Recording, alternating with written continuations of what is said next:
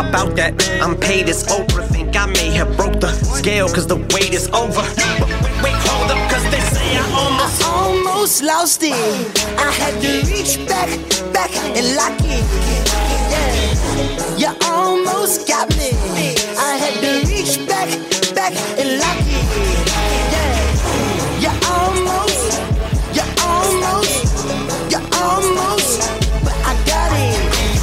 You almost. Welcome back, everybody. It is another episode of the Slasher Sanitarium. It is Lock and Key episode 6. This one is entitled The Black Door. Now, we start things off with Nina in a police station when she tries to call Ellie and leaves a message. Of course, last episode ended with the death of Joe. She asks the police officer how long she has to wait, and he says another 5 minutes. But directly behind him, Detective Daniel Mutuku arrives, and he asks to speak with her in his office. Nina claims Joe's death was murder, and the detective says most of the doors in this town are open, and everything here points to suicide. Nina plays the voicemail Joe left her. She says that Joe wasn't the one upset, she was. She explains that Joe has been helping her. The detective tells her he can't tell her anything about the investigation, and then she tries to steal evidence from a box, and of course the detective stops her, and she tells them to talk to Ellie. I was happy with the interaction here because oftentimes detectives and police officers in shows and movies are not treated as how they would really act, and how they would really act is to not give any fucking information whatsoever about an open investigation. And that's exactly what this guy did. Tyler is staring at Rendell's track trophies at school when Jackie walks up. She asks if Tyler still wants to hit her pelvic floor later, and he says of course. The Savini squad meet to discuss the movie, and Scott talks about some new scene that they filmed. He plays it coy about what new scene he and Kinsey shot together. Spoiler alert, it involves a money shot. Doug gets a text to tell him that they lost the Matheson docks because the owner will not let them film there due to him being worried about anyone getting hurt and being liable. So they have to come up with a new spot to film the final scene. At this point, they have filmed one scene, which was a really bad dummy getting its head cut off, and apparently have filmed another scene with Kinsey and nobody else there, which, of course, the woman who actually runs the fucking camera is like, how'd you film that scene? Kinsey arrives home and flops on her bed before looking at a picture of Rendell. She pulls out the memories from the last episode, and then she sits down with Duncan and asks if it bothers him that he can't remember his childhood. He, of course, is like, why would it bother me that I can't remember things? Because I can't remember them. Like, I don't miss them. She pulls out the memories, and Duncan stares intently at one of them, and Kinsey tells him that someone must have taken them out of his head. She does not offer to put them back in his head, of course, which would be the nice thing to do. Duncan says it feels familiar, but just doesn't know anything about it. She puts the memories away, and he says that his head starts to hurt. And she apologizes, saying, sorry, that was a bad idea, to which he looks up and says, what was a bad idea? Because, of course, adults cannot remember any of the magic. Tyler and Jackie are hanging out, and Tyler keeps staring off into space. He says he has a lot in his mind, and he plays it off as, oh, I'm sorry, I was actually imagining trying to see how much of my balls I could fit into you. They kiss, but then the key around his neck falls out, causing him to freak the fuck out, and then bail. I don't know why he freaked out so much about one of the keys falling out, because it's so easy to play it off as just like, yeah, it's a key to my house. I keep it around my neck. That's all. Tyler arrives home and Kinsey pulls him upstairs. This isn't a Pornhub video. She's not trying to do anything wrong with him. She just tells him about Duncan not remembering their conversation. Tyler says, yeah, dude, we established this in the first episode. Like, adults can't remember shit. She shows him a memory that Duncan kept focusing on, which was the kids arriving at the sea cave, and then the memory just kind of ends there. Kinsey asks if Tyler will join her down in the sea caves to find out what happened down there, and he says, no. Then he sort of freaks the fuck out, chucks the keys at her, and says, I'm fucking done with this, I quit. So that's interesting. We're a little over halfway through the season. I think there's 10 episodes, and we've already just, had him give up on the whole search, which, he'll be back. We see a memorial for Joe at school as Kinsey arrives late. No question of where she was. Nina sits down next to Ellie and asks her why she is avoiding her. Nina then confronts her about the scar, and Ellie says they did it to themselves. They did it to remember all of their dead friends, because they stuck a hot poker into their titties, which is an odd, just get a tattoo. Do something other than jabbing hot iron into your body. Ellie says she didn't say anything about it because it was a private, intimate moment. Nina asks where Ellie was the night that Joe died, and then she lies and says that she was at home, which Nina calls out her bullshit and says, no, you weren't. And Ellie gets defensive and leaves. First off, completely understandable for Nina to be like, why haven't you fucking answered your phone or any of my texts? Because as we saw earlier from the text, there's simple things just like, hey, what's going on? Or things like that. All you had to do was just be like, oh, I'm just sad because he was a good friend of mine. And then you leave it at that. But no, you gotta drag it out like this. So then Ellie, again, doesn't give it where she was. And she's just like, you just got here, so you just don't understand. Not great. She's not really good under pressure on this. Scott shows them the scene they filmed. It's Kinsey getting dragged away by an unseen force, which, of course, Gabe knows that they used a little bit of the magical keys to apparently do this. I was trying to figure out exactly which key they would have used, because they don't really have an invisibility key. So, I don't know. Whatever. It's just magic. Kinsey says they should go down to the sea caves to film the last scene. Nobody but Gabe wants to do this until Gabe and Kinsey then talk everybody into it, because they're sheep. Bode hears some whispers, and he winds up finding a key hidden in the sewing machine. It's a good thing that they never bothered to use that, otherwise they would have really fucked their clothes up. The key appears to have a circle with what looks like maybe wings on it. It looks like an Ohio or Oregon Ducks logo. He finds a large cupboard that the key fits into, and when he opens the door, nothing happens. He says, perhaps this is a Narnia situation, which is a regular thing that I have said in my life. And he closes himself inside. When he comes back out, he says, weird, it looks just like our world. And then Nina arrives telling him that he hasn't gone anywhere. Kinsey arrives to ask if they have any flashlights, and Detective Mutuku calls Nina back into his office. We cut over to her there, and he says that they did not find anything to point to murder. This weekend was the anniversary of Joe's wife's death, and so they have to close the case as nothing more than a suicide.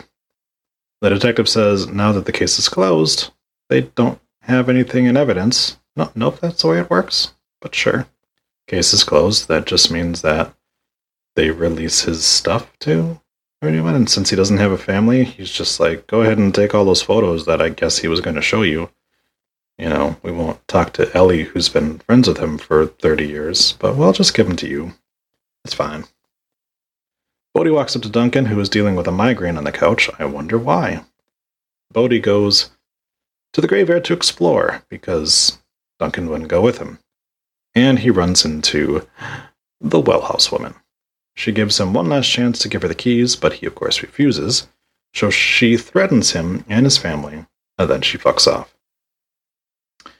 We then cut to the prison, where we see that Sam Lesser actually has yet to escape. So I don't know why that scene made it seem like she left with him. Like, she took him out of prison with the Anywhere Key. But, yeah, that would explain, of course, why we hadn't heard about him escaping, because he hadn't done it yet. What he does have, though, is he has the Phoenix Key, I think is what it's called. The key that Mark used to blow himself up. He uses the key to cut the lock on his cell, and then proceeds to drag it across the walls to light the walls on fire. And then a guard runs up, and Sam incinerates him, and then makes his way out of the prison. So now he has escaped. So I'm hoping that somebody alerts, you know, the family he tried to murder real quickly. Tyler sees a post about someone throwing a rager to honor Joe. I'm sure he would have appreciated that. And says, I'll be there. Even though that is the same time that the 5K run is supposed to be going on. Nina goes through all the photos that Joe had, and Duncan arrives to help her look, even though they don't know what they're actually looking for. She then badly explains how her conversation with Ellie went. Spoiler alert, not good. Nina says something feels off, and Duncan just kind of dismisses her and says, you just need a good night's sleep. The Savini squad arrive at the Sea Caves. And thankfully, the Sea Caves not only have stairs, but also a very nice handrail installed that has in no way been impacted by the water that constantly flows in and out of there. Kinsey hears whispers. It's probably not the best time to find a new key. And Kinsey says they should go further in. Gabe, ever the simp, agrees with her. They all head further into the caves. Kinsey finds an opening with a light shining from above. As the rest of the gang arrive, they find that this is actually the perfect spot to film the last scene, and they start getting set up, as Kinsey just sort of fucks off deeper into the caves. She winds up finding the blue light that they saw in the memory, and it is a big door. The door is sort of shaped like the top of a keyhole. It's a big circle with like a little square underneath it. And it has the Omega symbol on the handle, which of course is the same symbol that Sam Lesser has tattooed on him. Sadie notices that the tide is coming in, and Scott offers to go after Kinsey, but Gabe tells him to get everyone out, and he will go after Kinsey. Gabe then finds Kinsey trying to open the Omega door. Almost like going into a cave where a bunch of kids drowned was a bad idea or something. Scott, Sadie, and Doug all dive underwater to get to another section, and Gabe pulls Kinsey away from the Omega door. And then we get some harrowing underwater cave swimming, and of course everyone makes it out alive. Scott and Doug both yell at Kinsey, understandably so. Scott complains about how they just lost a bunch of equipment and how much money it cost them to get said equipment, and Kinsey says she'll replace it all. Scott correctly asks, with what fucking money, dude? And then he asks if she ever really cared about the movie. So Kinsey yells at him. She has so much more to worry about than some stupid little movie. This, of course, breaks Scott's fucking heart, because, yeah, that's a pretty shitty thing to say to him. And he says, I never should have trusted you, and walks away. Everyone except for Gabe and Kinsey have left, and they are in the basement drying off, and they talk about the door. Gabe asks if she has a key that opens it. You cannot be this dumb to not realize that something is very fucking off about this dude. Like, that's his first question, not, hey, isn't it weird that there's a fucking door down there? It's, you don't happen to have the key to that, do you? Well, we'll see where that goes. Gabe says he's glad they risked their lives going to the caves, and Gabe simps it up, saying he likes that Kinsey is this version of Kinsey. And then Kinsey kisses him, because fuck Scott, apparently. Oh, man. It's a shame that so often female characters in movies and television are so very quick to cheat on their boyfriends, which Scott clearly was, as they have kissed on numerous occasions and have spent a lot of time with each other. It's another long fucking line of it, and It's kind of shitty too, because you can't even really blame it on the parents, because the parents were really fucking good with each other. And so you can't kind of turn around and be like, oh, well, you know, the mom was that way too, whatever that, which is what a lot of shows tend to do as well. But it's so shitty that she just has this big fucking argument, and then she's just like, I'm gonna fucking kiss this guy now. Like, come on. Tyler gets a text from Jackie asking where he is, speaking of bad relationships. Tyler sees Logan, who asks him why he's there instead of at the 5K. He's like, well, you're not there. And Logan, of course, is like, well, yeah, I'm not being relied upon to, like, help out with the thing. Tyler ghosts Jackie to keep drinking, and the well house lady arrives at the party and walks up to Tyler. Now, my first reaction was, shouldn't he recognize her? Like, he has seen her, but then again, the last time he saw her, she was in the middle of a ring of fire. So, I guess it's still a little bit like, all right, this like beautiful woman comes in that you've never seen before to a high school party, and you're not questioning of like, that's kind of weird, isn't it? He proceeds to give her his drink, and apparently is just fine and starts flirting with her. So both of them, Tyler and Kinsey, are just like, whatever, relationships don't matter. Jackie arrives super pissed, and Javi winds up letting Tyler know, hey, by the way, that chick that you've been dating is here. She probably doesn't want to see you flirting with another chick. So the wellhouse lady says she's sorry they didn't get to spend more time together, and she fucks off. Jackie confronts Tyler, and he says he's doing her a favor because she can never understand what he's going through, and he deserves better. She then takes a couple of shots and says, I'm having a great time, why don't you leave? And Tyler fucks off. On his way home, though, Tyler decides he's going to stop at the Quick Stop, and the wellhouse lady is outside. She has a bottle of booze and asks Tyler to join her. I don't know what Tyler was getting at this place, because he has already been stopped once trying to illegally steal alcohol. So I'm assuming it wasn't to buy alcohol. Bode walks up to Kinsey and asks her if she's okay. He tells her the wellhouse lady came back, and Kinsey comforts Bode. Bode says he's not going to leave her side, so she says, well, then I guess you're going to have to help me carry boxes up from the basement. Wellhouse lady and Tyler share some drinks, and they discuss Tyler taking a night off from self-loathing. She asks Tyler if he wants to get in, and he thinks she's going to take him for a drive, but instead she's offering to let him into her vagina. She calls herself Judge as Tyler gets into her truck. Duncan leaves Keyhouse, and we see that Sam Lesser has arrived as we go to black. So we have, let me see here, the third different name for the wellhouse lady at this point. This time Judge, which is, if you're choosing your own name, you know, probably better ones out there, but sure, you could be Judge now. So we got a name for her, and of course we have another cliffhanger in Sam Lesser arriving at Keyhouse. So the next episode, episode 7, is going to be a hell of a one. And I, for one, am excited for it and looking forward to it. This episode was good. This was the first one where, even though we found a key, which we have found a key every episode, this was the first one where we didn't have a new power for a key. And we saw him open the armoire, but it didn't do anything. Or at least not that we know of. So, and then again, we do have a key that opens up a music box that you then can, tell people what to do. So there is a possibility that it's just an apparatus and there is something else he can do. But hopefully we'll see.